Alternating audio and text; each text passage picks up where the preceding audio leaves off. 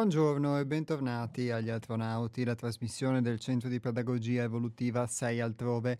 Siamo in onda su Radio Cooperativa e oggi è venerdì 7 ottobre 2022 alle ore 12.02.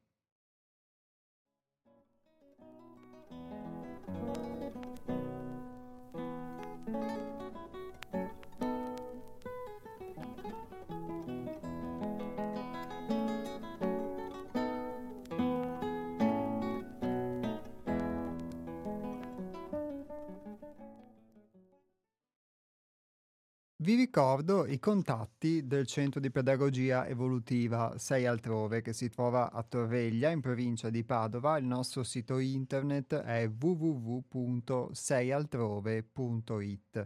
Invece il nostro indirizzo email è info-seialtrove.it. Il numero di telefono è lo 049 99 03 93 4. Ripeto 049 99 03 93 4.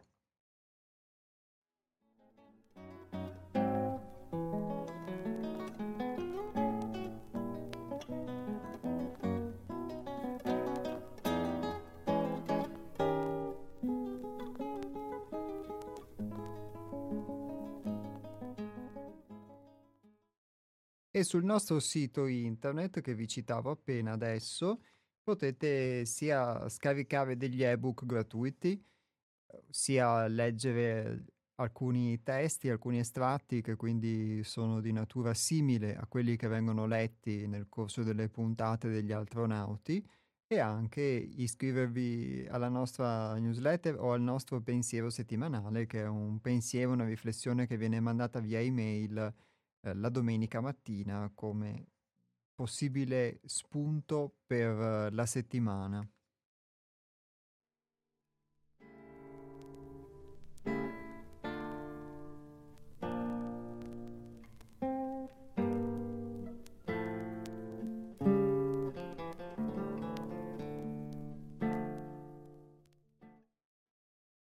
In queste puntate abbiamo affrontato vari capitoli di un tema che è il tema degli ostacoli che si possono trovare lungo un cammino che è il cammino di spersonalizzazione, ovvero il cammino di uh, spoliazione sotto certi aspetti di molti vestiti che sostanzialmente indossiamo, che a volte sono molto attaccati anche proprio al nostro al nostro io, alla nostra personalità e questi costituiscono il nostro modo di essere, il nostro modo di comportarci, eccetera. E sono talmente attaccati a noi che molto spesso ehm, riteniamo di averli sempre indossati, riteniamo che questi vestiti o questa maschera, eh, questo indumento sia comunque la nostra pelle. Ebbene, mhmm, ovviamente questo ci ha permesso nel corso della vita di affrontare molte esperienze, ci ha permesso di vivere, ci ha permesso di definirci, ci ha permesso molte volte di sopravvivere, ma sotto certi aspetti queste nostre abitudini o questa nostra stessa indole invece può essersi rivelata un ostacolo. Un ostacolo che arrivati ad un certo punto, ovviamente, del, di quello che è il cammino, quindi di conoscenza di sé, di spersonalizzazione, eh, può essere superato e quindi anche qualcosa che è stato utile per un determinato tempo o per una determinata esperienza, poi nel tempo uh, può diventare anche un limite se non si accede alla possibilità di superarlo.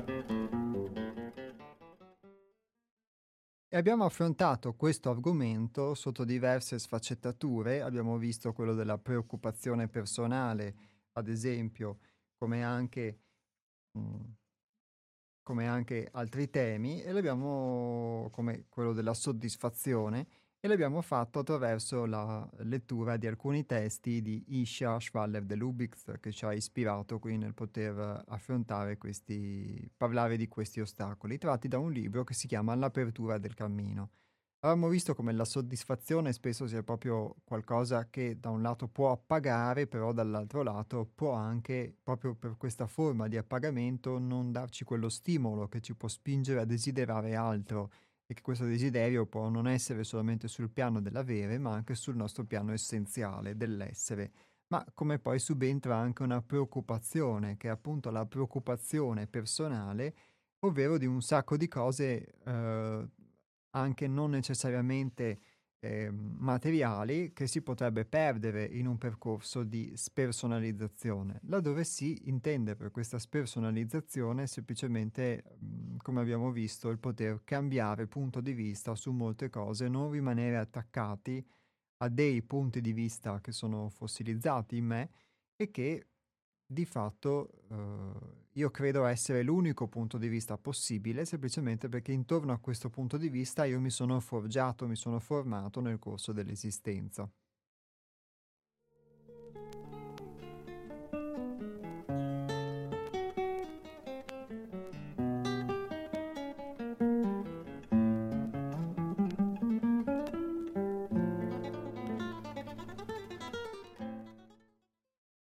Tema che oggi affrontiamo, in linea quindi con, uh, con la tematica più generale eh, de- degli ostacoli lungo il cammino, è quello della sentimentalità.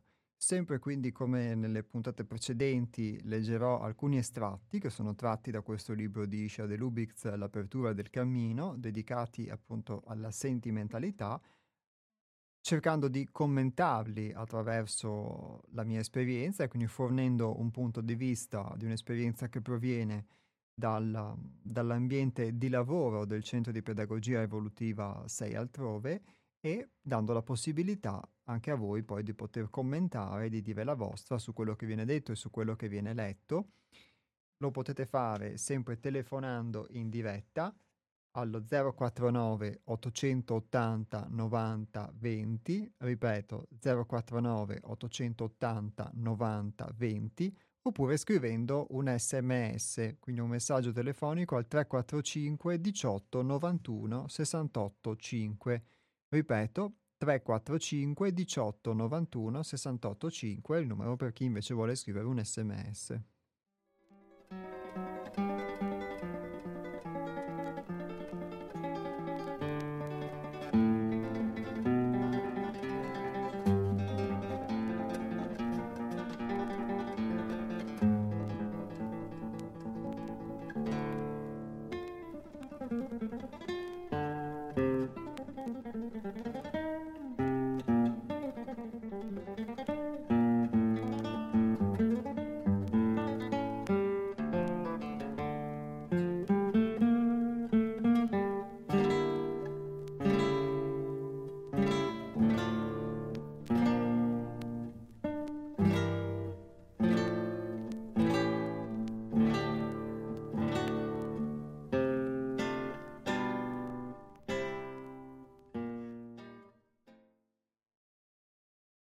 La sentimentalità è la falsa relazione creata dall'immaginazione fra la natura e noi stessi.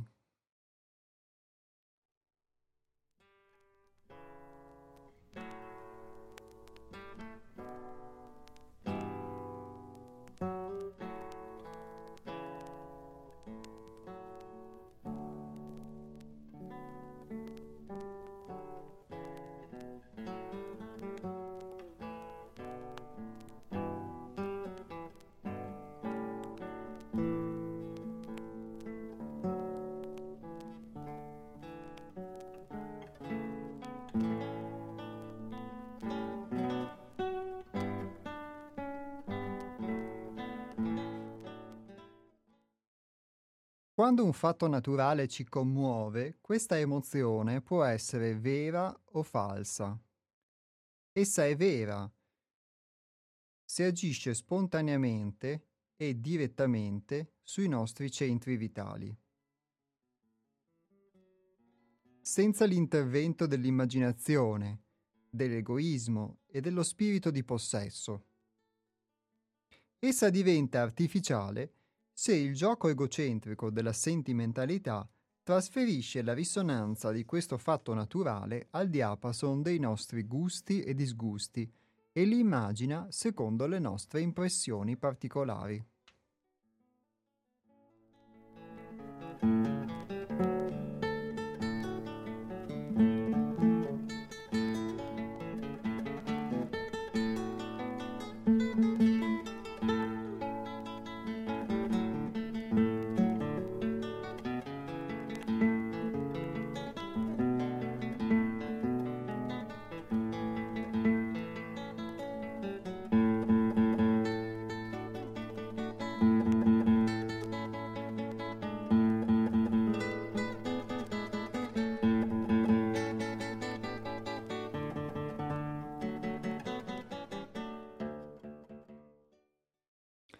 Andiamo quindi a toccare un uh, ulteriore aspetto che prima non avevamo affrontato, quello quindi più sentimentale che era emerso comunque eh, lateralmente anche nel corso delle puntate precedenti. E qui viene definito la sentimentalità come la falsa relazione creata dall'immaginazione fra la natura e noi stessi. Quindi tra noi e la natura o tra noi e la realtà c'è praticamente una relazione falsa o falsata che viene creata però dall'immaginazione. E qui poi eh, la nostra autrice, Isha De Lubix, spiega meglio questa cosa, dicendo, facendo l'esempio della commozione che può generare in noi un fatto naturale. E dice che questa emozione appunto può essere vera o può essere falsa, può essere vera quando agisce spontaneamente e direttamente sui nostri centri vitali, senza che intervenga l'immaginazione, senza che intervenga l'egoismo, senza che intervenga lo spirito di possesso, quindi queste caratteristiche della nostra personalità. Oppure di, eh, diventa artificiale se invece il gioco egocentrico della sentimentalità trasferisce la risonanza di questo fatto naturale al diapason dei nostri gusti e disgusti, ovvero di fatto a quello che è il nostro filtro, quello che è il nostro canone di giudizio, e li immagina secondo le nostre impressioni particolari. Questo è un po' un tema che abbiamo affrontato altre volte, solo che non l'abbiamo fatto sotto l'aspetto, in questo caso, sentimentale, o in questo caso ad esempio della commozione, ovvero che mh, noi non percepiamo molto spesso le cose di per sé, ma oltre a percepirle c'è un filtro che è un filtro dovuto a quella che è la nostra cultura, a quella che è la nostra esperienza personale che ci fa ad esempio piacere le cose, le sensazioni in questo caso o una esperienza o la realtà oppure ce la può far dispiacere, ci può far uh, provare della sofferenza o un semplice dispiacere o un fastidio oppure invece ci può far provare un senso di può essere piacere o può essere anche qualcosa che chiamiamo bellezza, che chiamiamo gioia, comunque di positivo, a seconda che mh, mhmm, questa cosa ci piaccia oppure no. E molto spesso questo è determinato dal, uh, dalla nostra cultura, dalla nostra esperienza e da una serie di mh, mhmm, filtri che ho costruito nel corso del tempo, di cui mh, mhmm, ovviamente non sono consapevole, e che eh, determinano il fatto che io giudichi qualcosa bene o giudichi qualcosa male. Un canone culturale può essere un canone culturale molto comune, per cui giudico negativamente come qualcosa di sbagliato, qualcosa di ingiusto, ad esempio eh, quello che può essere un modo di comportarsi che appartiene ad un'altra cultura, perché non è previsto nella mia cultura. E eh, oltre a non essere previsto, io posso ritenerlo sbagliato. Quindi se ad esempio mh, mhmm, le, le, donne afghane hanno un determinato modo di vestire, hanno un determinato modo di, um, di, comportarsi che è relativo alla loro cultura, o la stessa cosa può essere per in generale le donne in alcuni paesi musulmani, per fare questo esempio, o anche um, può essere la donna in India o in Giappone, paesi che comunque hanno sia tra di loro sia nei nostri confronti culture molto diverse, è chiaro che filtrandola alla luce di quella che è la mia la mia cultura mh, potrei giudicare un determinato comportamento negativo e invece non lo è. Come potrei ovviamente anche falsare attraverso il mio giudizio la realtà e vederla in modo molto diverso e quindi anche creare dei giudizi negativi laddove invece c'è forse da parte mia semplicemente una non conoscenza di quella realtà, ma la filtro attraverso quello che è il mio canone culturale, mm, in questo caso di europeo o di cristiano o di eh, italiano, eccetera, oppure un canone culturale che può essere quello dei miei tempi rispetto ad una società diversa o rispetto ad una società eh, di altri tempi. E quindi indubbiamente c'è, questa, eh, c'è questo criterio di giudizio che oltre all'esempio specifico può essere applicato a qualsiasi cosa. Quindi non è di per sé, ad esempio, um, negativo uh, il burqa o lo shador o un determinato comportamento della donna in Giappone, è semplicemente appartenente a quella cultura, ma io lo giudico così perché invece nella mia cultura c'è un'idea diversa. E ovviamente lo stesso potrebbero fare loro nei confronti uh, del fatto ad esempio del, di, di, molte cose, che, di molti comportamenti che noi adottiamo che per noi sono normali e che per loro possono essere invece qualcosa che li fa inorridire su moltissimi altri aspetti. Questa cosa, come vale a livello culturale, vale anche per altre cose, quindi nei rapporti personali, e in, in qualsiasi cosa che noi vediamo all'esterno e che quindi può portarci sostanzialmente a, um, oltre che ad un giudizio negativo o positivo, può portarci anche un senso di più generale piacevolezza, che può diventare anche un sentimento molto positivo, oppure invece di non piacevolezza, che può diventare un sentimento molto negativo, addirittura di avversione, può diventare un sentimento anche di odio.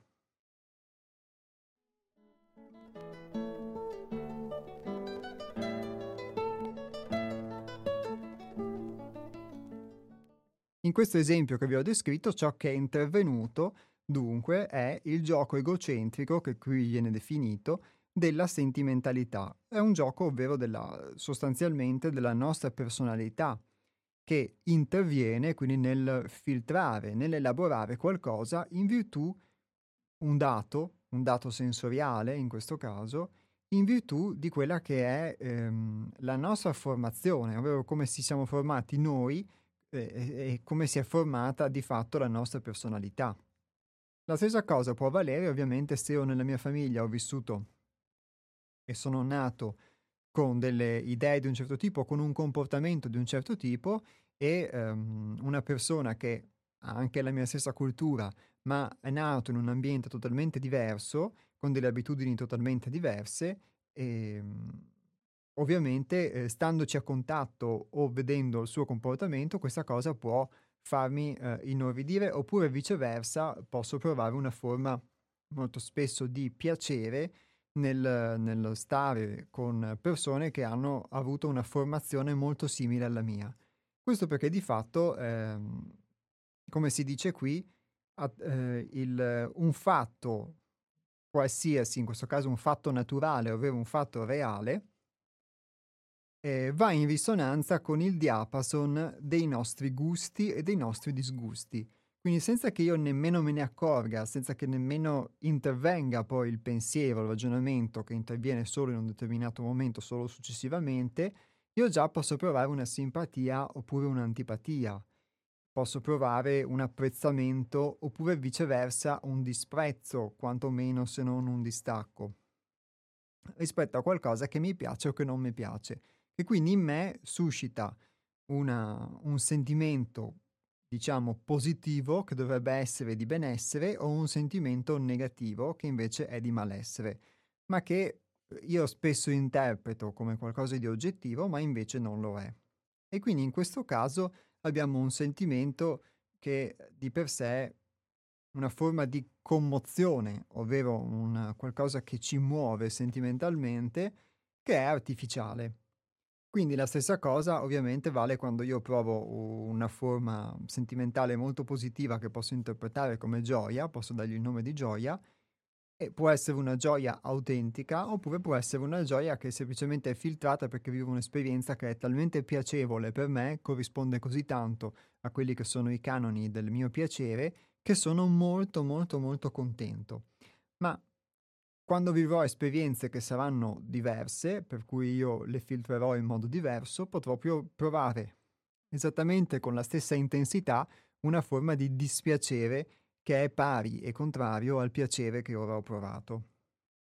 Quando invece questa commozione è spontanea e diretta, agisce quindi praticamente senza filtro, è come un'informazione che passa senza filtro sui nostri centri vitali, senza l'intervento dell'immaginazione, dell'egoismo e dello spirito di possesso, allora in questo caso abbiamo una commozione vera.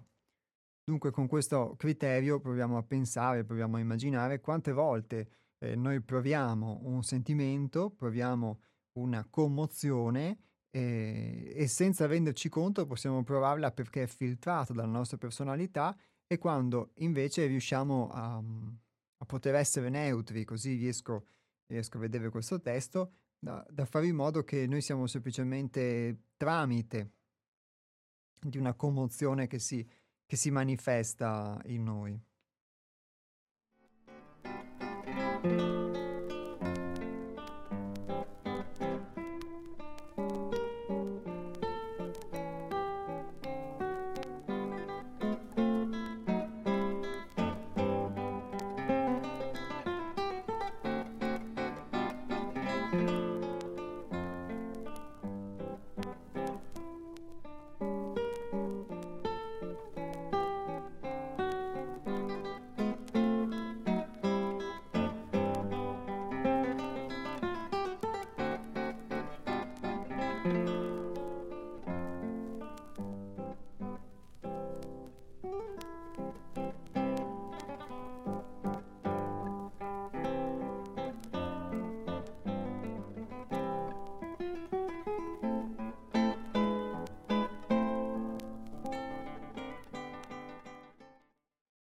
E molto spesso è proprio quando uh, accade qualcosa che, mhmm, viene, che io filtro come piacevole, che allora mi sento vivo, eh, riesco a, a, vivere di fatto proprio mhmm, percettivamente, vitalmente, concretamente una forma di vitalità nel fatto di poter uh, vivere un'esperienza, ad esempio, che mi dà un grande piacere. In questa cosa sento una grande forma di vitalità e ricerco un'emozione di questo tipo e lo vediamo adesso.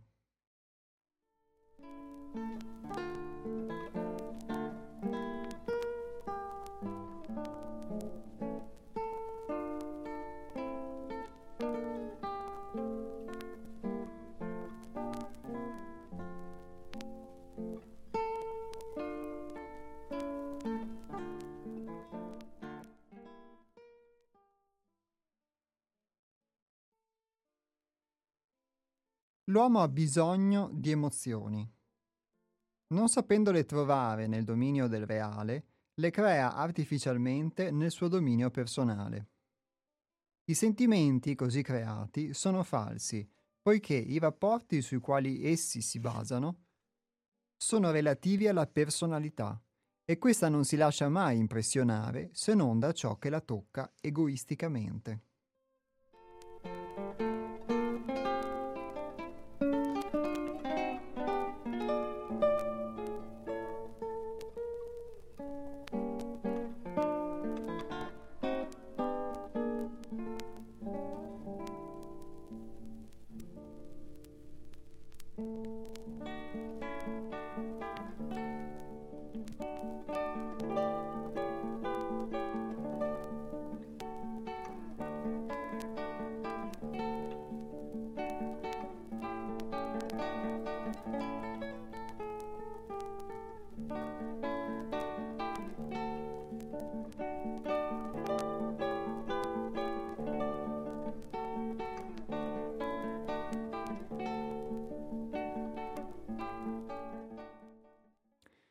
Dunque queste emozioni diventano una forma di nutrimento per una parte di noi, appunto questa parte vitale, E ehm, come qui si dice, molto spesso noi le andiamo a creare, non, eh, non riuscendo sostanzialmente ad accedere semplicemente per un'abitudine a quelle che sono le emozioni naturali del contatto con la natura, anche inteso con la, la realtà, qui dice nel dominio del reale, l'uomo le crea artificialmente nel suo dominio personale. E per come interpreto io ovviamente queste parole, credo che le emozioni che noi creiamo nel nostro dominio personale siano anche quelle che andiamo a ricercare proprio come forma di nutrimento e eh, sono emozioni che noi abbiamo molto spesso assimilato nel corso della vita, nel corso dell'esistenza, soprattutto quando ci siamo formati come personalità e che quindi avendole assimilate io ricerco come se fossero qualcosa di vitale e dunque ho bisogno di provare una forma di piacere che mi può essere data dal contatto con persone che eh, mi sono affini sotto certi aspetti eh, e però che diventa dispiacere quando questo contatto può non esserci o quando possono crearsi delle situazioni negative. E talvolta ho bisogno anche di creare delle emozioni che possono essere emozioni come la rabbia o come la tristezza, se è qualcosa che per me è, è vitale senza il quale non mi sento vivo.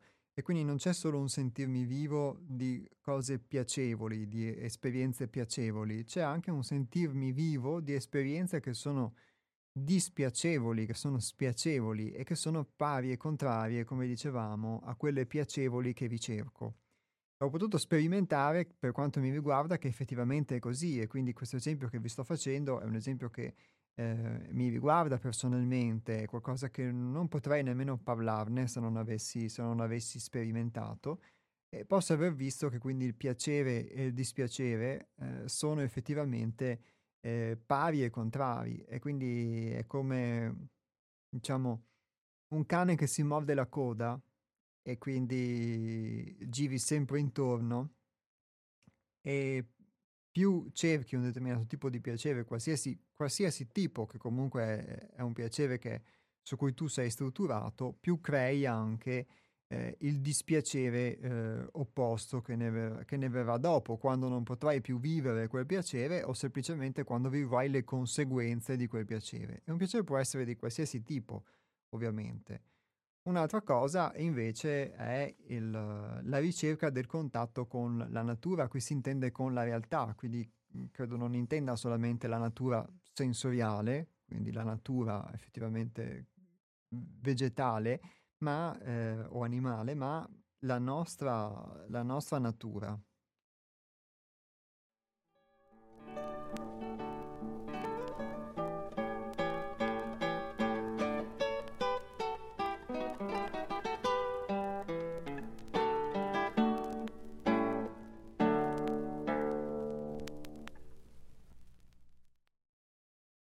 Il sentimentale sperimenta tutte le manifestazioni sensoriali secondo il loro accordo o il loro disaccordo con le proprie nozioni cerebrali o affettive. Egli apprezza i colori secondo il loro effetto più o meno ammaliante sui sensi. Nella musica ricerca la melodia capace di esprimere i propri sentimenti o i propri ricordi. Ama l'armonia appagante e fugge la discordanza irritante.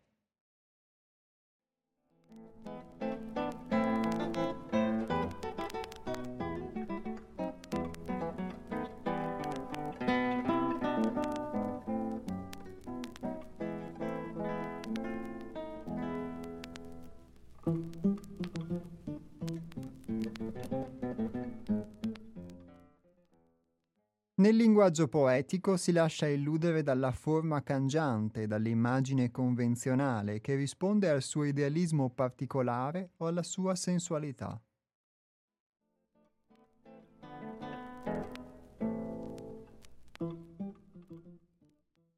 In altre parole, il sentimentale vive in un mondo artificiale di impressioni e di sentimenti, che sono le reazioni dell'automa a tutto ciò che può toccare la sua emotività sensuale, affettiva o cerebrale.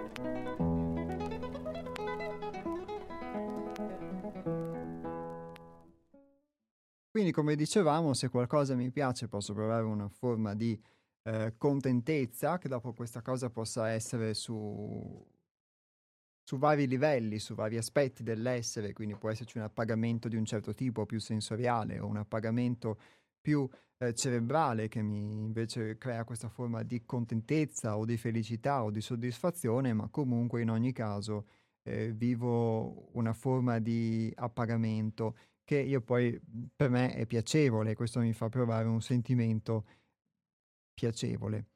E, ehm, e quindi vivendo questo sentimento piacevole, in realtà io molto spesso, molto spesso sto um, sperimentando quello che è un accordo, come si dice qua, con le mie nozioni cerebrali o affettive, cioè con quello che ritengo possa essere giusto, possa essere bello, possa essere conforme a una mia idea o possa corrispondere di fatto a quell'imprinting che io porto dentro. Oppure un disaccordo.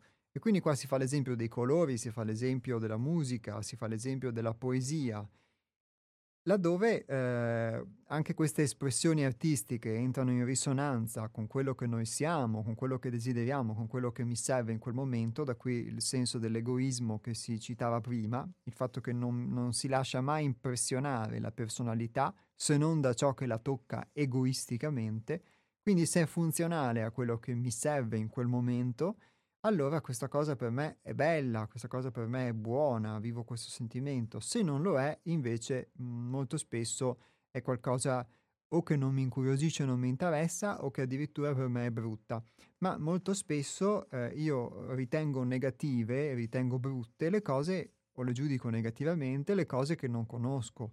Quindi questo può valere per l'esempio che vi ho fatto all'inizio, l'esempio di una cultura straniera di un altro tempo, o può essere anche proprio per quelle parti di me che io rifletto soprattutto all'esterno negli altri, ma che sono parte di me, che non conosco, che non vorrei perché vorrei sempre essere felice e non vivere mai la tristezza. Dovrei sempre essere buono e non, e non invece fare cose o vivere emozioni, sentimenti, pensieri che invece ti posso, possono farmi etichettare come cattivo. E invece entrambe le cose compongono ciò che sono. E qui è quindi è come una musica di cui io amo l'armonia appagante e fuggo la discordanza irritante. In realtà eh, il lavoro qui è contro natura perché molto spesso uh, uno, nel caso ad esempio della musica, è portato a preferire la musica che in quel momento uh, risuona con lui, con il suo stato emotivo, per cui gli piace la musica che forse gli serve, quindi se vive rabbia cercherà musica che potranno confermare la sua rabbia e quindi questa musica gli piacerà o viceversa invece per una musica di un certo tipo, quindi uno può sentirsi triste, la musica malinconica è in sintonia con lui. E invece una musica allegra, se tu sei triste, può darti anche fastidio perché è troppo allegra e quindi non entra in, in sintonia con quello che tu sei in quel momento, è qualcosa che stride con quello che tu sei. E quindi che cos'è bello? È bello, è bella la musica Allegra perché allegra, l'allegria è qualcosa che noi definiamo bello, oppure è bella invece la musica triste che in quel momento io sento bella perché io sono triste. E in realtà, mh, mhmm, dagli esempi anche degli altri testi che Isha De Lubix ha fatto e di quello che è il lavoro stesso sostanzialmente del Centro di Pedagogia Evolutiva Sei altrove, l'insegnamento di Hermes con cui sono entrato a contatto, senza il quale, senza questo insegnamento senza, e questo lavoro, questi testi che io vi leggerei, li potrei leggere, ma oltre a capirci poco, eh, non, po- non, ne potrei sentire la vitalità che, rico- che, che riconosco di un'esperienza viva. E eh, è proprio un, um, un insegnamento volto quasi ad affrontare questa discordanza, che può essere quella poetica, quella pittorica, quella musicale, quella di qualsiasi esperienza della vita, eh, affrontare quella discordanza che eh, mi permette di conoscermi di più e, e, non quindi ricercare unicamente quello che invece eh, mi appaga, mi soddisfa, eccetera, ma che però, come avevamo visto nel caso della soddisfazione, molte volte mi fa rimanere proprio lì dove sono e quindi una cosa mi fa piacere perché risponde a quelli che sono i miei canoni eh, però non esco mai da questi canoni sostanzialmente, non mi metto in discussione. Ma ora do la parola a voi, come vi ripeto il numero di telefono, eh, come vi avevo detto, cioè il numero di telefono è 049 880 90 20, ripeto 049 880 90 20, invece quello degli sms è il 345 18 91 68 5.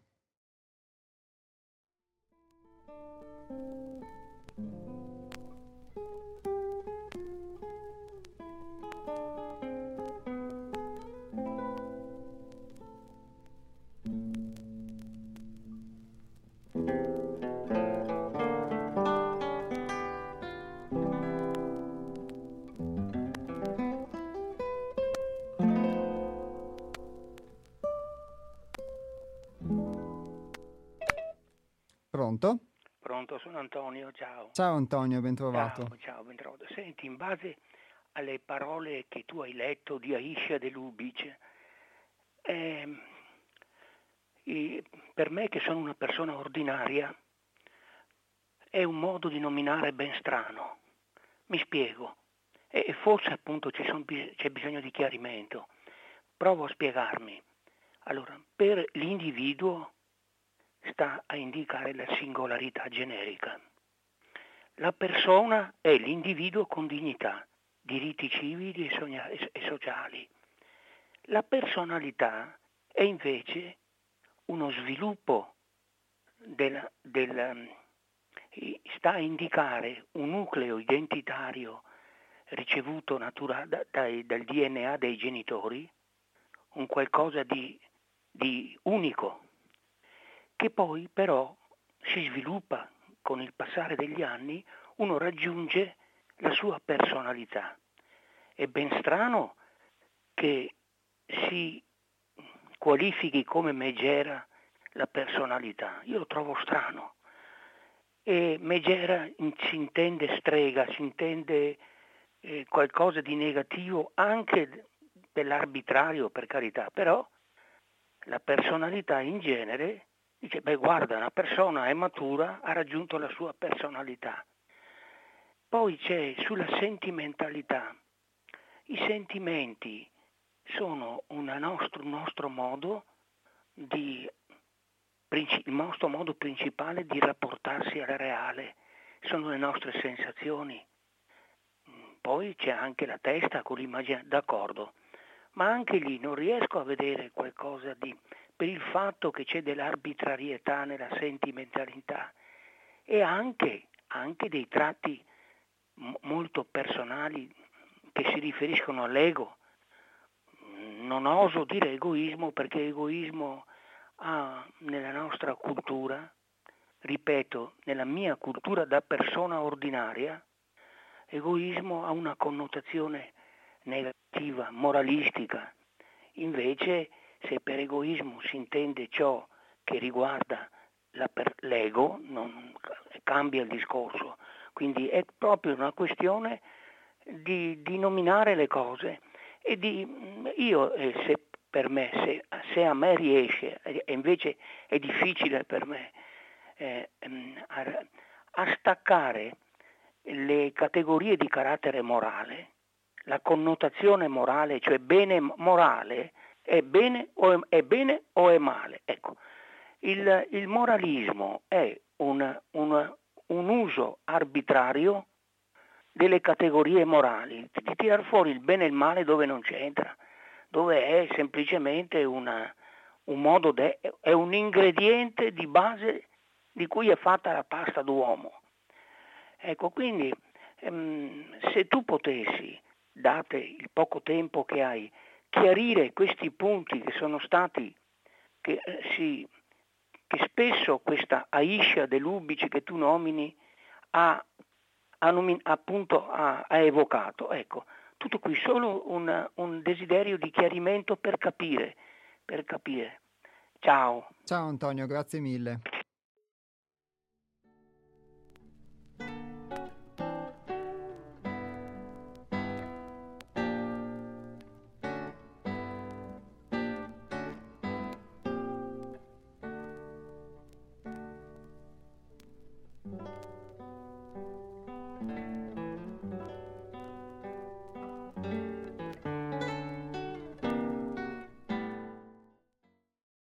Allora, certamente rispondo subito ovviamente a questa mhmm, necessità che, di, di chiarimento che richiede Antonio e credo come lui forse molti altri di voi che sono in ascolto.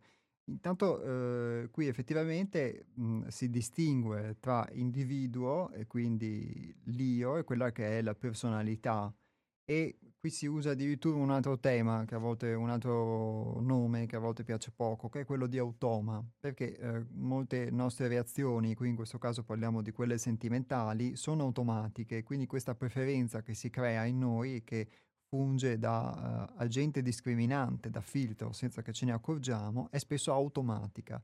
Ed è nella misura in cui noi riusciamo uh, a far luce su questo automatismo che poi riusciamo anche a vederlo, riusciamo ad emanciparcene, altrimenti avremo sempre questa preferenza automatica che ci spinge a fare delle scelte molto spesso in modo automatico, quindi a scegliere qualcosa che ci piace qualcosa che non ci piace. Questa struttura che sostanzialmente si è formata è poi la personalità. E dunque noi la personalità non è ovviamente qualcosa di negativo, è semplicemente una struttura, una struttura che si è formata nel tempo, che come dice Antonio può raggiungere il suo sviluppo e quindi conseguire dei risultati, tra virgolette, degli obiet- perseguire degli obiettivi, raggiungerli anche importanti, quindi sviluppare la personalità. E, ed è, si è formata in un ambiente, quindi si è formata sulla base di una retroterra generazionale, plurigenerazionale, quindi di conoscenze che sono state trasmesse anche attraverso l'ereditarietà genetica sia ambientale dai nostri familiari, dalla cultura in cui siamo nati, in cui siamo cresciuti e che ovviamente non sono sbagliate, sono semplicemente eh, qualcosa che ci identifica, che talvolta possono esserci di aiuto, talvolta possono essere limitanti. A volte mh, mhmm, buttiamo via delle cose che potrebbero esserci invece utili, altre volte invece teniamo uh, senza nemmeno accorgercene stretti delle cose che possono invece non essere altrettanto utili. E dunque è semplicemente una struttura che può raggiungere il suo sviluppo, certo, ma che è eh, quella che agisce sostanzialmente da filtro. È quella che io uso quando mi do un nome, un cognome, quando dico io, io sono così, io sono fatto colà, io questo, io quello. E dunque, di per sé, ehm, non è che la personalità sia esclusivamente una megera, ha anche delle qualità positive. Nel tempo, emergendo poi attraverso l'osservazione, potendo vedere quindi la, l'automaticità di queste reazioni che si vivono e non solo delle reazioni, ma anche del pensiero, di come elaboro la realtà poi, quindi c'è una reazione sicuramente istintiva, ma c'è una reazione anche sentimentale, emotiva, è quella di cui trattiamo oggi, o come abbiamo trattato altre volte, una reazione invece cerebrale che poi mi porta anche ad elaborare la realtà in un determinato modo, avere dei pensieri in un determinato modo. Ebbene, in tutto questo ovviamente questa struttura ha delle qualità positive, ma eh, ne ha anche invece di limitanti, limitanti in un percorso di spersonalizzazione. Che cos'è la spersonalizzazione? È semplicemente il voler eh, trascendere questi, questi limiti, che significa cambiare punto di vista, accorgersi che la realtà non è necessariamente mh, così come io la elaboro, può essere anche diversa, che le abitudini che ho possono essere sostituite, che il mio modo di essere si è formato così nel tempo, ma io non sono solo così, non sono solamente eh, questa cosa mh, mhmm, che ha delle determinate caratteristiche che poi nel tempo sono rigide, ma io mhmm, ho anche delle altre qualità a cui non ho, non ho accesso. E quindi come dicevamo la scelta, che è la scelta che ho fatto a monte da bambino, di assumere una personalità, di acquisire dalla famiglia delle informazioni che mi hanno permesso di crescere, di svilupparmi, di creare un'identità, però al contempo questa identità, che è qualcosa di ben definito, è una sicurezza, una certezza che mi è servita per sopravvivere, adesso non mi serve necessariamente per sopravvivere, la posso comunque mantenere, però mh, mhmm, farla convivere con una serie di altri aspetti che io ho messo da parte facendo, facendo questa scelta da, da piccolo e quando mi sono formato. Quindi nello scegliere ad esempio, come un genitore, che, eh, come un, un, figlio che se i genitori si separano deve o può scegliere se stare con la mamma o stare col papà, è chiaro che nel momento in cui sceglie solamente un aspetto, l'altro viene messo da parte, ma continua a far parte di lui. Se io scelgo di conformarmi ad un ambiente, devo rinunciare alle altre possibilità che ho nel non conformarmi a questo ambiente o nel conformarmi a un ambiente diverso. E quindi ogni volta che faccio una scelta metto da parte qualcosa. E questa cosa che è da parte però mh, mhmm, è qualcosa che io non vedo e che mi condiziona molto spesso senza poter, senza che io me ne renda conto. E fare luce su, per fare luce su questo devo ovviamente togliermi di dosso gli occhiali che ho e, e usare degli occhiali diversi, usare un filtro diverso sulla realtà. Quindi sostanzialmente le cose mh, mhmm, qui sono così, non è che la personalità è una megera che inganna e basta. Nella misura in cui a un certo punto ovviamente eh, procedo in un percorso di spersonalizzazione che mi richiede di poter mettere da parte quelli che sono i miei punti di vista, viene quasi automatico, quindi metterli da parte e però allora mh, mhmm, in questo caso può diventare una megera nella misura in cui, dato che la personalità fa tutto per il suo interesse personale, di fatto se non mi, non mi distacco da questo modo di... da, da, questa forma di egoismo, da questo da questo comportamento eh, rischio io stesso quindi di esserne turbato di non procedere lungo il cammino. Quindi questo è il senso di queste letture. Insomma, spero di essere stato chiaro, nel caso non lo fossi comunque potete ugualmente chiamare o richiamare oppure scrivere dei messaggi. E l'individuo è già un passo successivo e quindi l'individuo, per come l'ho, l'ho capito io, siamo già ad un passo successivo dove comunque c'è un io che ha eh, compreso che la sua personalità è limitata, che ha preso padronanza o sta prendendo padronanza sul suo automa, cioè su questo insieme di automatismi, e però questo io che sia comunque rafforzato in questa sua posizione rispetto agli automatismi, poi eh, a sua volta diciamo, può dedicarsi ad un lavoro che è impersonale, quindi qui subentra quella lotta di cui parlavamo la volta scorsa tra il sé e l'io. E quindi l'individuo lo posso interpretare nella visione di Antonio come l'io che assume una padronanza su questi automatismi di fatto, ma che a sua volta è solo un tassello forse di una gerarchia più grande che è dentro di noi.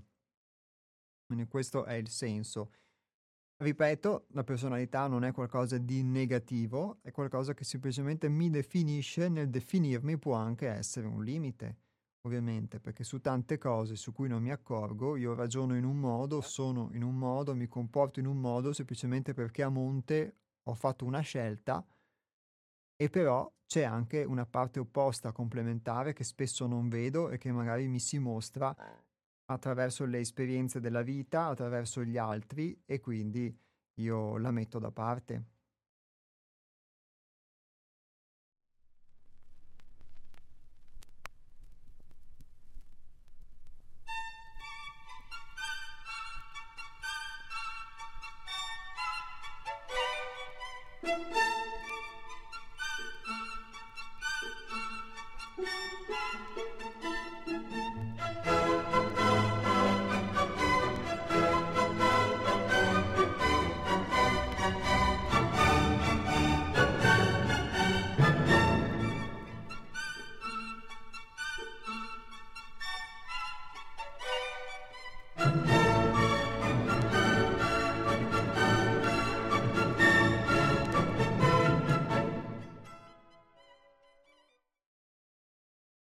Poi per il resto, invece, sugli altri punti da chiarire, da quello che ho capito, l'aspetto dell'egoismo, concordo con Antonio che può avere una connotazione in realtà non unicamente, non unicamente negativa, ne abbiamo parlato nel corso di queste puntate, e, ehm, e la, il, il fatto che comunque ci sia, possa esserci un'arbitrarietà o un uh, piglio personale nello sviluppo dei sentimenti, beh, credo che questo sia comunque alla base del, proprio del, del punto di vista che è stato proposto nel corso della, della puntata di oggi.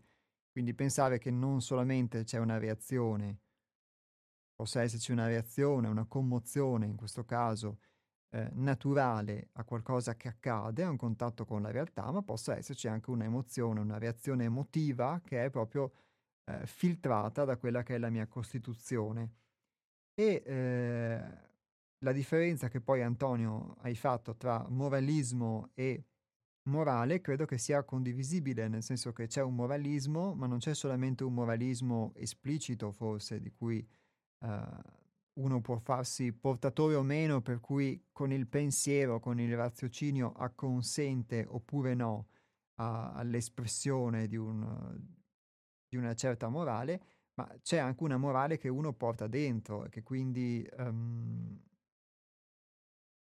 automaticamente, con lo stesso automatismo, può farci rifiutare qualcosa o qualcos'altro, non di per sé perché sia sbagliato, ma semplicemente perché dentro di noi c'è un filtro culturale che ce lo fa ritenere, lo fa ritenere sbagliato, che può effettivamente essere utile in alcune circostanze, in altre circostanze invece può, può non esserlo.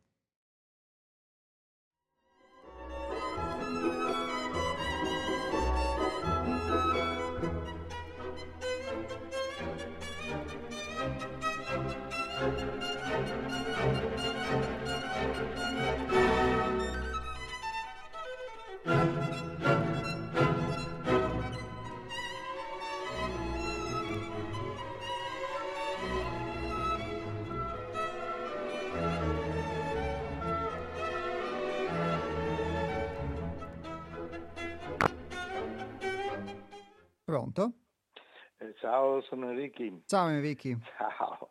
Grazie per Vorgiac, ultimo tempo del concerto per violino. Prego.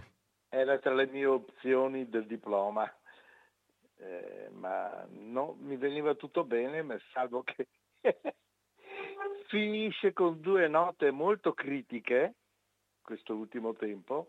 Ho detto, oddio, se ho la mano sudata le fischio tutte e due, con due armonici per cui ho detto non voglio correre questo rischio. Peccato perché mi veniva bene. Allora, eh, volevo dire, tu hai iniziato parlando de, praticamente degli usi, costumi, le donne, le afghane, le giapponesi, eccetera. E, va bene, eh, sono diverse, ma, ma, nel costume, che è una cosa, eh, come si dice, una cosa imposta, perché a queste persone, se tu gli dai da mangiare bene, mangiano tutti lo stesso piatto volentieri.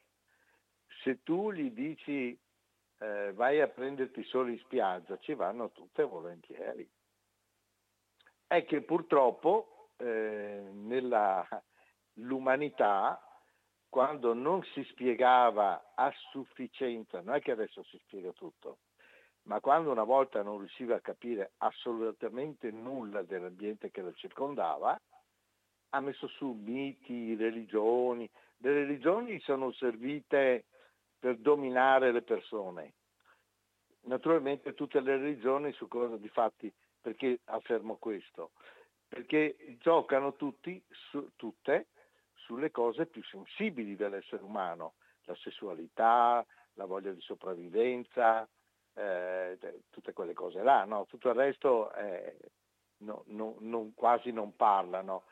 Parlano soprattutto di questo, perché quando un individuo lo hai coercito su quelle cose lì, ce l'hai in pugno completamente. Ecco. Soprattutto le monoteiste sono una cosa tremenda da questo punto di vista. Ecco, che poi sono state anche abbondantemente eh, stranite eh, e stravolte da quelli che dovevano mantenere il messaggio originale che poi invece hanno stravolto tutto. Eh, Cristo non ha mai parlato di certe cose come proibite o brutte, invece oh, i preti, ma basta guai se non mi risulta nel messaggio cristiano nel Vangelo che siano mai venuti fuori certi argomenti con veti, proibizioni, minacce di cecità e di morte. Hai già capito a cosa mi, mi, sì. mi riferisco. Ecco, eh, perciò eh, capisci, eh, è, è coercire le persone. È per quello che io sono un ateo convinto, perché non mi fido sopra, non del messaggio originale già di quello mi fido poco perché sono tutti messaggi nati in epoca in cui c'era un'ignoranza scientifica spaventosa, per forza, non era colpa di nessuno, ma anche perché sono state stravolte dai loro eh, messaggeri, diciamo, futuri, per prodomo loro, naturalmente. E perciò mh, io trovo che le persone, io ho conosciuto gente un po' da tutto il mondo, alla fin fine sono tutti uguali, hanno tutti le stesse... Eh, tutt'al più qualcuno sì è stato condizionato appunto da, da, da questi maledetti personaggi che si impongono, eh, ma se tu gli fai una bella cura disintossicante sta tranquillo che sono tutti uguali. Anche il fatto di coprirsi, vabbè, eh, parliamo chiaro, i genitali bisogna coprirli perché sono degli organi talmente sensibili che non puoi girare nudo, insomma, ti immagini uno che corre nudo in una foresta, eh, si impiglia da qualche parte, addio, è fregato. No, non parliamo di una, di una, donna, per cui eh, il pudore ha ben poco a che fare, secondo me il pudore è una cosa che è stata instillata eh, di fatto c'è, c'è, la necessità pratica di proteggersi le parti più delicate del corpo. Ecco, tutto qua. E poi a nord ovviamente fa freddo, bisogna coprirsi di più. Eh, ci sono tribù africane che vivono completamente nude o vivevano completamente nude perché adesso siamo andati a civilizzarli no, tra, tra virgolette. Ecco ma vivevano completamente nudi, belli, felici, salvo qualche piccola protezione locale. Ecco. E, e, stavano benissimo. Della musica, poi ti lascio, vedi c'è una visione distorta. Ah, sono triste, mi ascolto la sesta di Tchaikovsky. Ah, sono allegro, mi ascolto il concerto di Dvorak. Invece, rispetto alla musica, bisogna mettersi passivi non fare, cioè non scegliere una musica per te, ma tu ti devi mettere passivo ed ascoltare quello che ti vuol dire l'autore. Questo è essere maturi musicalmente. Naturalmente parlo di musica che ti dice qualcosa, perché se tu mi prendi il solito gruppo, pestamento, rompitimpani della batteria, basso, bodobom, bodobom, bodobom, che fa sempre le stesse cose, chitarre elettriche che fanno casino, eh, un cantante che non canta ma dice parole, magari anche interessanti, cioè qui, qui non, non, non, c'entra nulla, insomma, quello è tanto per imbonire le menti. Ma se parliamo di musica vera, cioè quella che dà il messaggio, quella che nasce nella camerata Bardi a Firenze intorno al 1530-40, che, dove si dice che la musica deve comunicare gli affetti, li chiamavano affetti, va bene, a quell'epoca, e tu ti metti là, ascolti e viene coinvolto in quello che ti vuol dire l'autore. Io per esempio adesso ci sono delle musiche da quando è morta mia moglie e non le posso più ascoltare, perché capisco il messaggio e mi, vado in crisi totale non posso più ascoltarle. Ma non è che non le ascolto perché sono triste, non le ascolto perché il messaggio mi dice qualcosa che mi ricorda mia moglie e non posso assolutamente più ascoltare. Spero fra un po' di anni di, di essermi liberato di ciò. Sarà difficile, capisci? E purtroppo la fruizione della musica è distorta in questo paese perché c'è un'ignoranza che è di una profondità spaventosa a tutti i livelli, anche tra musicisti, anche tra musicisti. Eh, non, non, la, non viene insegnato come se ne deve fruire ed è un peccato perché è un arricchimento spaventoso. Anzi, è l'unico arricchimento internazionale perché non occorre conoscere un linguaggio per conoscerlo. Io non posso leggere eh, dei testi in giapponese perché non lo conosco, ma la musica giapponese la capisco benissimo. Eh, ma non solo io naturalmente, dico io per fare un esempio, insomma, la si capisce. Ecco. La musica norvegese la si capisce anche se io non so il norvegese. La musica inglese la capisco purtroppo, difatti non la ascolto quasi mai perché è generalmente piuttosto idiota E, beh, come, com'è quel popolo, insomma, eh, per cui di autori inglesi di grande valore, sinceramente, ci hanno avuto quel Britten che vabbè, insomma, vabbè, per chi riesce a accettarlo, insomma, un po' vabbè, formale. Ecco. Gli altri erano tutti tedeschi, che Handel era un tedesco che è andato a lavorare là. Lo spacciano per il loro grande autore, ma è un grande autore tedesco, non è un inglese. Va bene, e con questo chiudo perché l'ho fatta anche troppo lunga. Ciao. Grazie Enrico, grazie mille, ciao.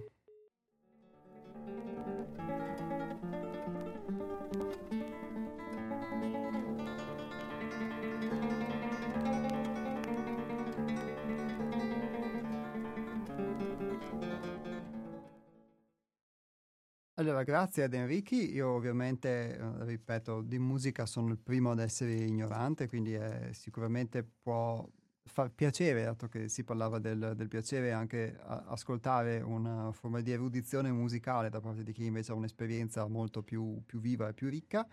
E um, colgo l'occasione delle sue parole che ha detto per, per chiedermi appunto se questa passività di cui lui parla, che dovremmo avere secondo lui ascoltando la musica, non si possa avere anche in altre esperienze della vita. Forse è qualcosa di simile, almeno io ci leggo questo, con quello che dicevamo all'inizio, quando si parlava di una commozione spontanea, che eh, questa commozione è vera se agisce spontaneamente e direttamente sui nostri centri vitali, senza l'intervento dell'immaginazione, dell'egoismo e dello spirito di possesso. Quindi, tornando all'esempio che lui ha fatto, eh, quello che lui dice, il fatto di poter essere coinvolto perché eh, vivi lo stesso affetto, lo stesso sentimento che l'autore vuole trasmettere, allora in questo caso mh, mm, non c'è un qualcosa che mi piace perché è bello, qualcosa che mi piace perché mi ricorda o perché io lo interpreto in un certo modo, ma eh, semplicemente perché eh, non c'è neanche forse a questo punto, da quello che dice lui, un piacere o un dispiacere, c'è semplicemente mh, mm, qualcosa che può subentrare dopo, se come nel suo caso dice eh, qualcosa lo associa, in questo caso eh, ad un ricordo che fa, può fare dolore, però c'è una passività per cui spontaneamente mi viene trasmesso semplicemente quel sentimento, quindi non c'è un filtro. Mm-hmm. Questa passività eh, a volte Ehm, sarebbe bello po poterla avere, me ne rendo conto anche nei confronti di non solo della musica, ma di altre cose della vita, un un'altra musica che la vita ci trasmette e mi rendo conto, per quanto mi riguarda, che, mhmm, non ascolto molto spesso, non sono in grado di ascoltare proprio perché non ho questa passività. Quindi questo è è molto molto importante, cioè è un'analogia molto bella. E eh, l'altra cosa che l'altro aspetto che lui citava in relazione all'esempio che avevamo fatto all'inizio sull'interpretazione personale, quello che tu dici, mh, mm, scusa, eh, sulla mh, mm, connotazione religiosa di fatto, che ha un aspetto coercitivo, ovviamente questo può essere visto in molti modi, eh, quell'aspetto coercitivo fa, sta di fatto che ne sia consapevole o no, poi è quello che va a costituire la, la mia personalità, quindi ogni religione, ogni cultura comunque ha il suo che poi si sedimenta nella morale ed è quello che poi va a costituire il mio filtro, che è quello di cui parliamo proprio adesso.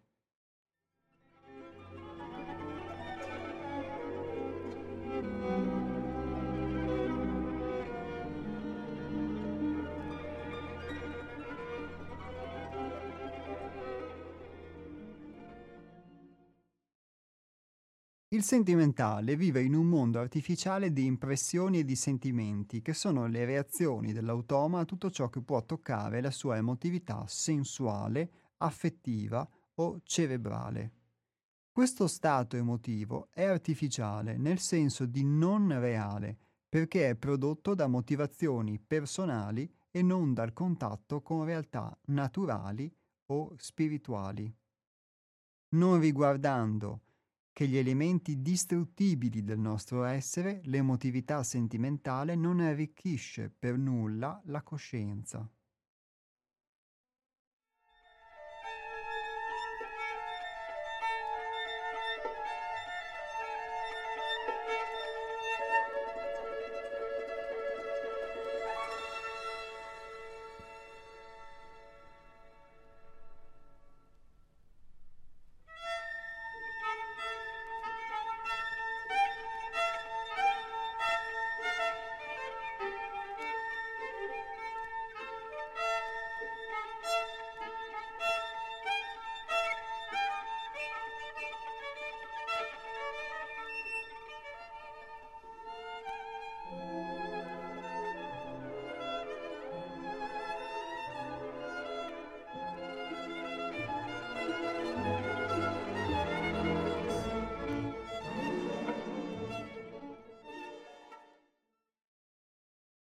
L'esempio che abbiamo fatto, che ha fatto Enrique, ad esempio, dei costumi che sono determinati da una morale coercitiva, così l'ha vista lui, eh, della religione, di fatto ci dà l'idea di come a volte la religione possa essere qualcosa di diverso in realtà rispetto allo spirito, allo spirituale, quindi noi interpretiamo lo spirituale come religioso e viceversa, ma non sempre le due cose possono coincidere. Qui si dice, nel testo che abbiamo appena letto, questo stato emotivo è artificiale, nel senso di non reale, perché è prodotto da motivazioni personali e non dal contatto con realtà naturali o spirituali.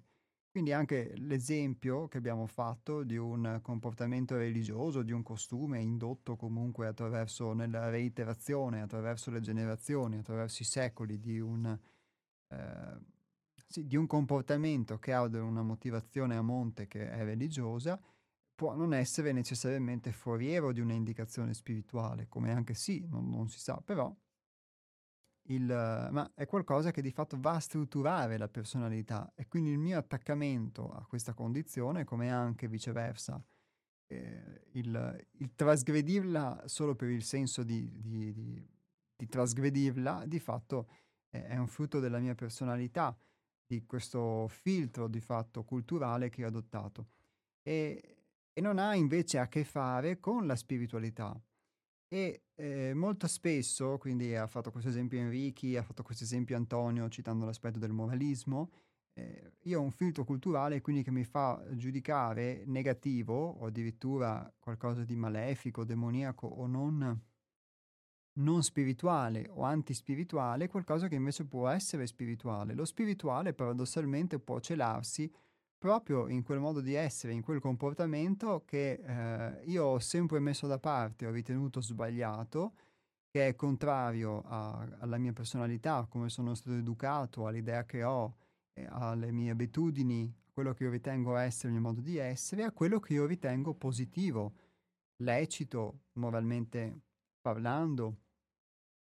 E, forse mhmm, fatalità può essere proprio invece in quello che io uh, ritengo negativo, o che io penso che non farei mai, che può celarsi invece un insegnamento spirituale molto profondo, spirituale nel senso che proviene da una parte di me che avevo messo da parte sostanzialmente e che però fa parte di me.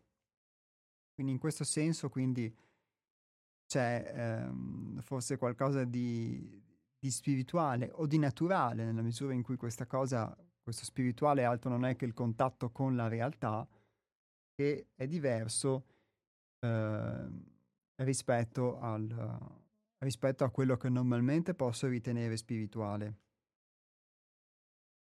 E quindi anche quello che ovviamente normalmente si dice, eh, non solo relativo all'aspetto del peccato, ma alle nostre convinzioni più comuni in cui ci siamo eh, inevitabilmente sedimentati, costruiti, che sono serviti forse, come dice Enrichi, nel corso de- dei secoli a eh, ad una funzione coercitiva, dall'altra parte si può vedere anche l'altro aspetto che possono essere serviti anche a educare le masse eh, rispetto a, ehm, a, forme di mh, anarchia o di aspetti più istintivi e quindi dare loro un indirizzo in epoche insomma più oscure, tra virgolette, rispetto a quella attuale, comunque la si voglia vedere ci hanno trasmesso dei modelli di comportamento che non necessariamente possono essere attuali anche al giorno di oggi o possono essere attuali per la mia esperienza.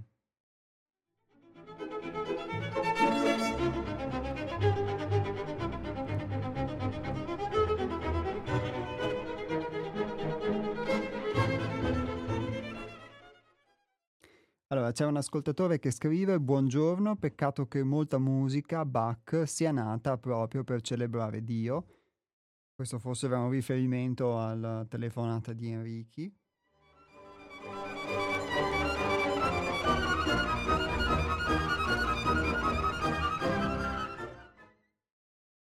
E invece c'era anche Dennis che ci aveva scritto, eh, ciao, ad un convegno fine anni 70, Lidia Menapace, incontrando delle donne vietnamite, chiese cosa potesse fare per la loro rivoluzione ed esse, guardandola col loro sorriso enigmatico, risposero che poteva solo fare rivoluzione entro se stessa.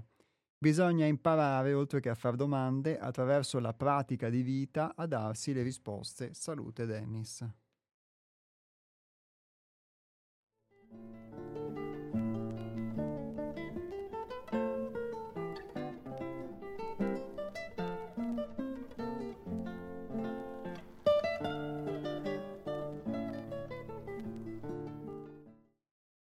Beh, condivido sicuramente questa, mhmm, questo messaggio che viene, che viene dato da Dennis rispetto alla pratica di vita. Eh, ovviamente non posso che condividerlo e quindi io le esperienze che vi porto sul piano personale o anche quelle che pongo comunque in modo più eh, generale provengono da un'esperienza, nel mio caso l'esperienza di vita nel centro di pedagogia evolutiva 6 altrove e eh, con a contatto con il fuoco che è stato dato dall'insegnamento di Hermes e dunque anche poi i testi che vengono proposti, sia quelli eh, che abbiamo pubblicato noi, sia quelli in questo caso di Isha de Lubitz o di altri autori, sono spesso testi nati da esperienze vissute.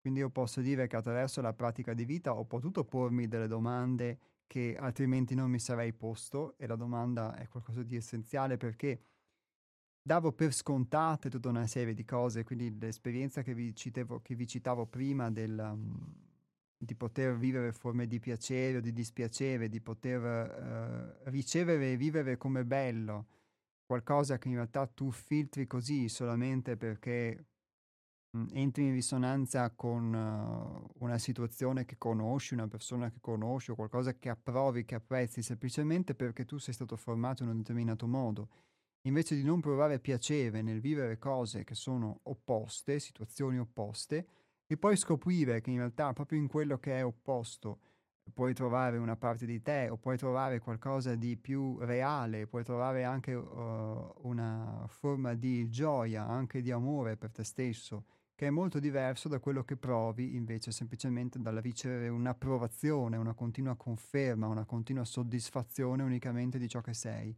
E queste sono esperienze che ho potuto vivere, quindi in alcuni casi eh, le ho potute sedimentare di più, mi hanno permesso di eh, superare molti limiti, alcuni casi invece ancora sono, ci sono molti, molti limiti a cui ancora sono attaccato, però di fatto quello di cui vi parlo è frutto di un'esperienza e senza questa non avrei mai, sarei rimasto unicamente nel mio punto di vista, nel mio modo di essere, e credo che questo punto di vista, questo modo di essere, forse mi avrebbero anche impedito di essere qui a parlare con voi in questo momento. E, e quindi uh, sì, eh, apprezzo e approvo questa, questo messaggio, poi ognuno può fare, può fare del suo, diciamo. Ehm, e quindi innanzitutto porsi delle domande e, e poi si anche, uno si dà anche delle risposte. Quantunque credo che le risposte che uno si dà molto spesso sono delle risposte comunque provvisorie per quella che è la mia esperienza, almeno su certi temi. Eh, risposte provvisorie che uno si dà, che ti servono in quel momento, perché è la verità che tu acquisisci in quel momento, e, e che poi però dovrà divenire la verità da rimettere in discussione un domani, perché altrimenti ti ti fossilizzi solamente su quella acquisizione e quindi stai facendo di nuovo lo stesso errore, stai mettendo da parte qualcos'altro e allora devi di nuovo rimetterti in discussione. Questo secondo me.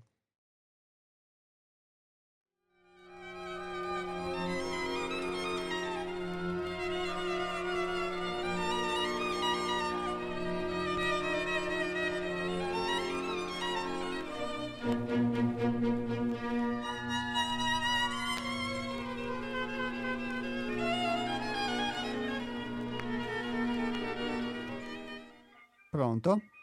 Ciao Iapo, sono Nick. Ciao Nick, però devo chiederti di spegnere la radio perché sento la musica in sottofondo. No, sono due telefonini, ma ho fatto fatica di arrivare, no? eh, ok, strano però che io senta la musica in sottofondo. Lo spengo, lo spengo subito tutto. Grazie. Hai ragione. Eccoci qua, yeah. bene, non sento più niente, sento solo te. D- dici pure. No, tre settimane che non sono riuscito a entrare in trasmissione. Eh, eh sì, lo so, infatti non ho eh, sentito il tuo intervento. Sto facendo un po' di indagini, no? eh, non lo so, eh, io non posso parlare tante cose, no? ne ho parlato di 22 anni, 200 volte in tribunale perché parlavo in radio Gamma 5. Ah, vabbè, dai, adesso siamo su un'altra emittente, quindi non ti, No, non ti succederà. no, no, no, no, no, no, non è così. È questione della coscienza universale. Capito?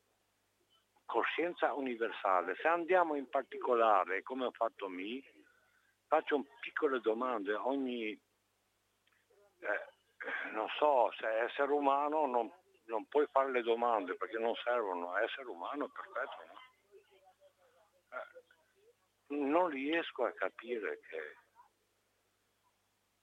come siamo arrivati fin qua.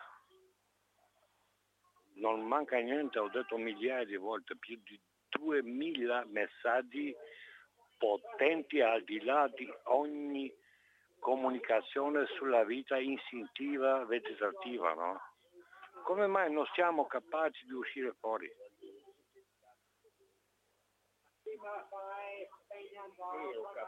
Uscire fuori da cosa, Nick? Cosa intendi? Noi, noi siamo protagonisti, siamo responsabili. Non esistono, tutte le cose sono state fatte solo per opera nostra, in tutti i campi, solo per opera nostra. Prima di venire qua non esistevano le cose, eh?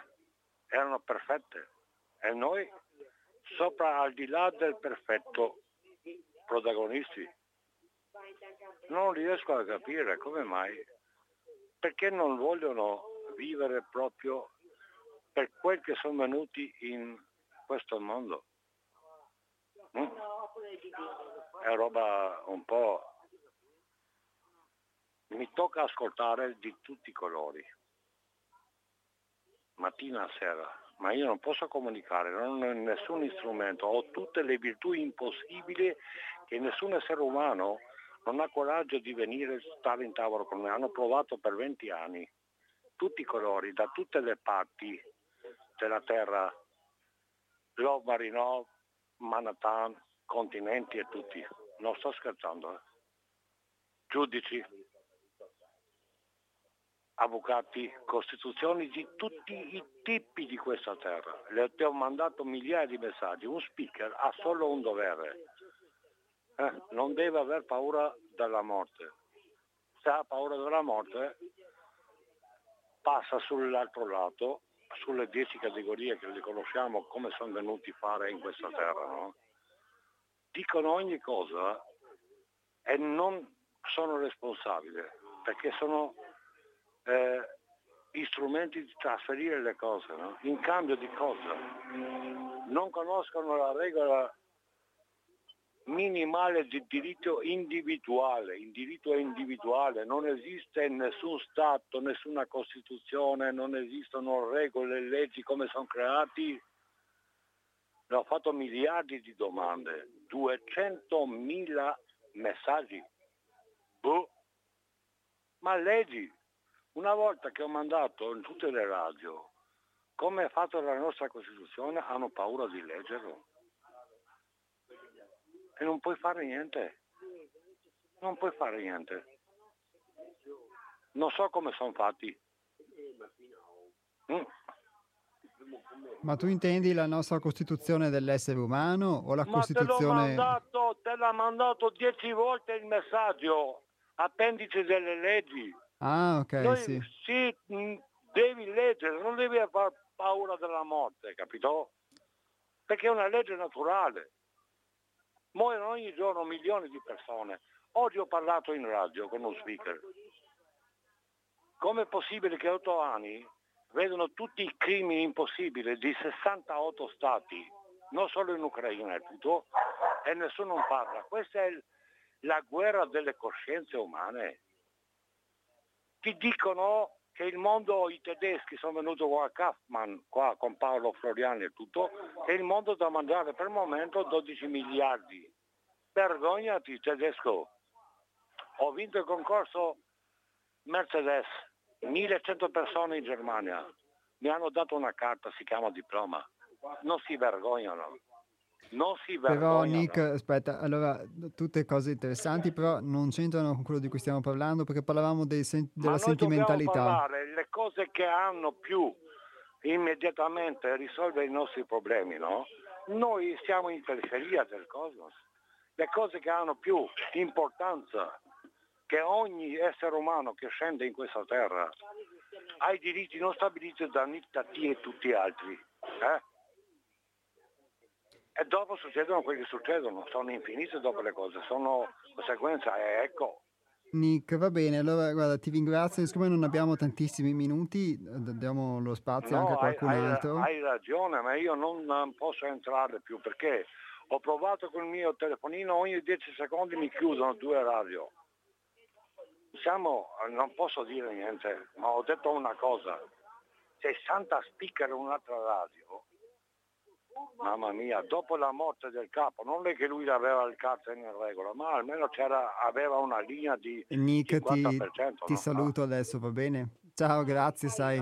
Buona giornata.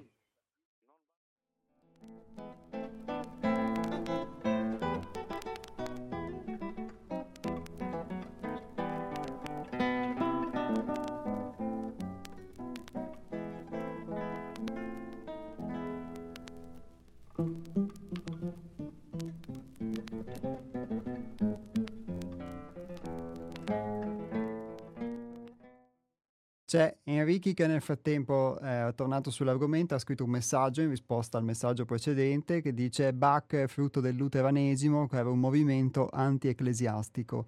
Verdi era quasi ateo, ma ha scritto meravigliosa musica sacra. Come mai? La spiritualità è innata nell'uomo e le religioni non incrementano la spiritualità.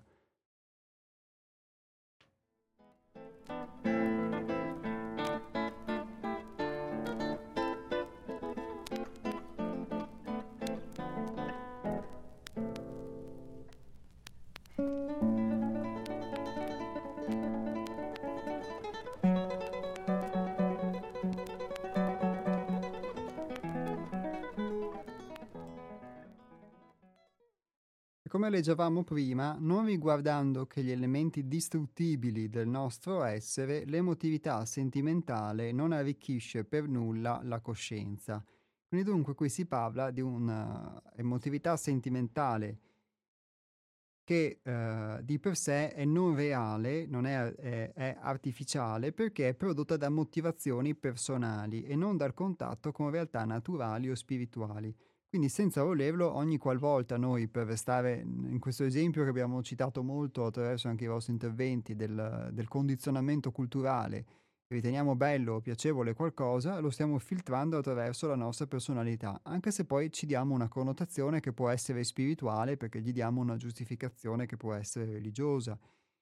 Ma tutto questo riguarda gli elementi distruttibili del nostro essere, quindi non riguarda, non arricchisce la nostra coscienza, perché riguarda solamente, così io almeno intendo queste parole, qualcosa che deperisce, qualcosa che perisce, qualcosa che è transitorio, sostanzialmente.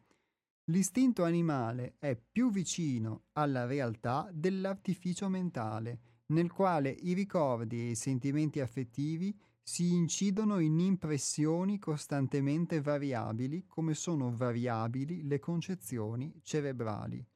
Dunque, qui cita l'istinto e poi citerà anche più avanti nel testo eh, il, um, una relazione anche tra l'istinto e lo spirito, l'istinto animale come qualcosa che è più vicino alla realtà, perché sostanzialmente è il fiuto, è innato in noi, a differenza invece delle esperienze della personalità o del condizionamento culturale, che è qualcosa che ci è stato trasmesso, o delle esperienze che ho vissuto e che quindi poi mi fanno gradire determinate cose e non gradire determinate altre, o dispiacermi per determinate altre.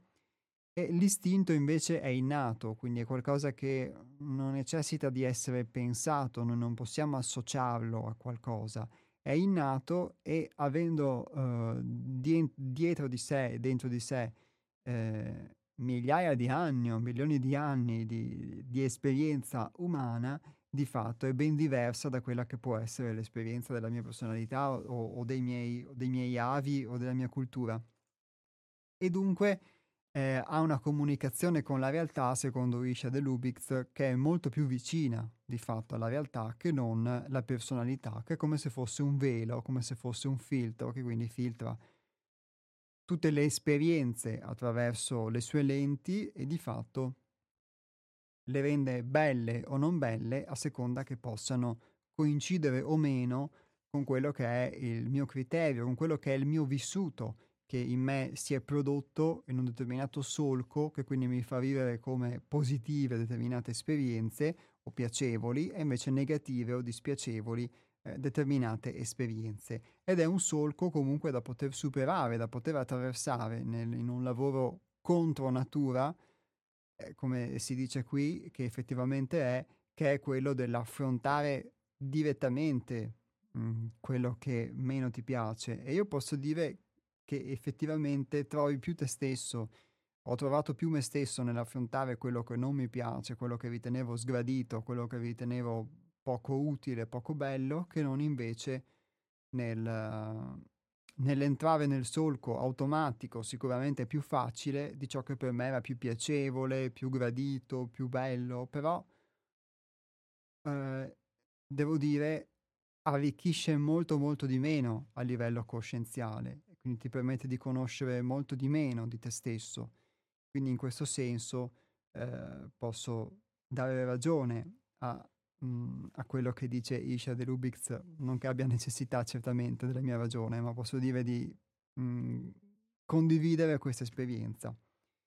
Il brano che abbiamo letto, eh, come vi dicevo, è tratto dal libro L'apertura del cammino di Isha Schwallev de Lubix gli astronauti vi salutano, vi danno appuntamento a venerdì prossimo, che è il 14 ottobre 2022, sempre dalle 12 alle 13.30 su Radio Cooperativa, quindi sui 92.7 MHz.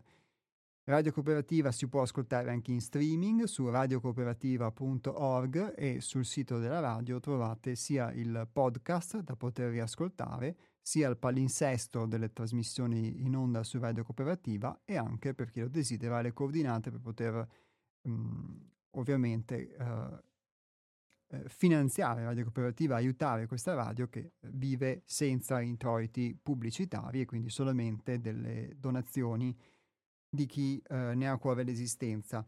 Invece vi ricordo anche il sito internet del Centro di Pedagogia Evolutiva 6 altrove, di cui questa trasmissione è lo spazio radiofonico, che è www.seialtrove.it. Ciao a tutti e buon proseguimento di ascolto su Radio Cooperativa.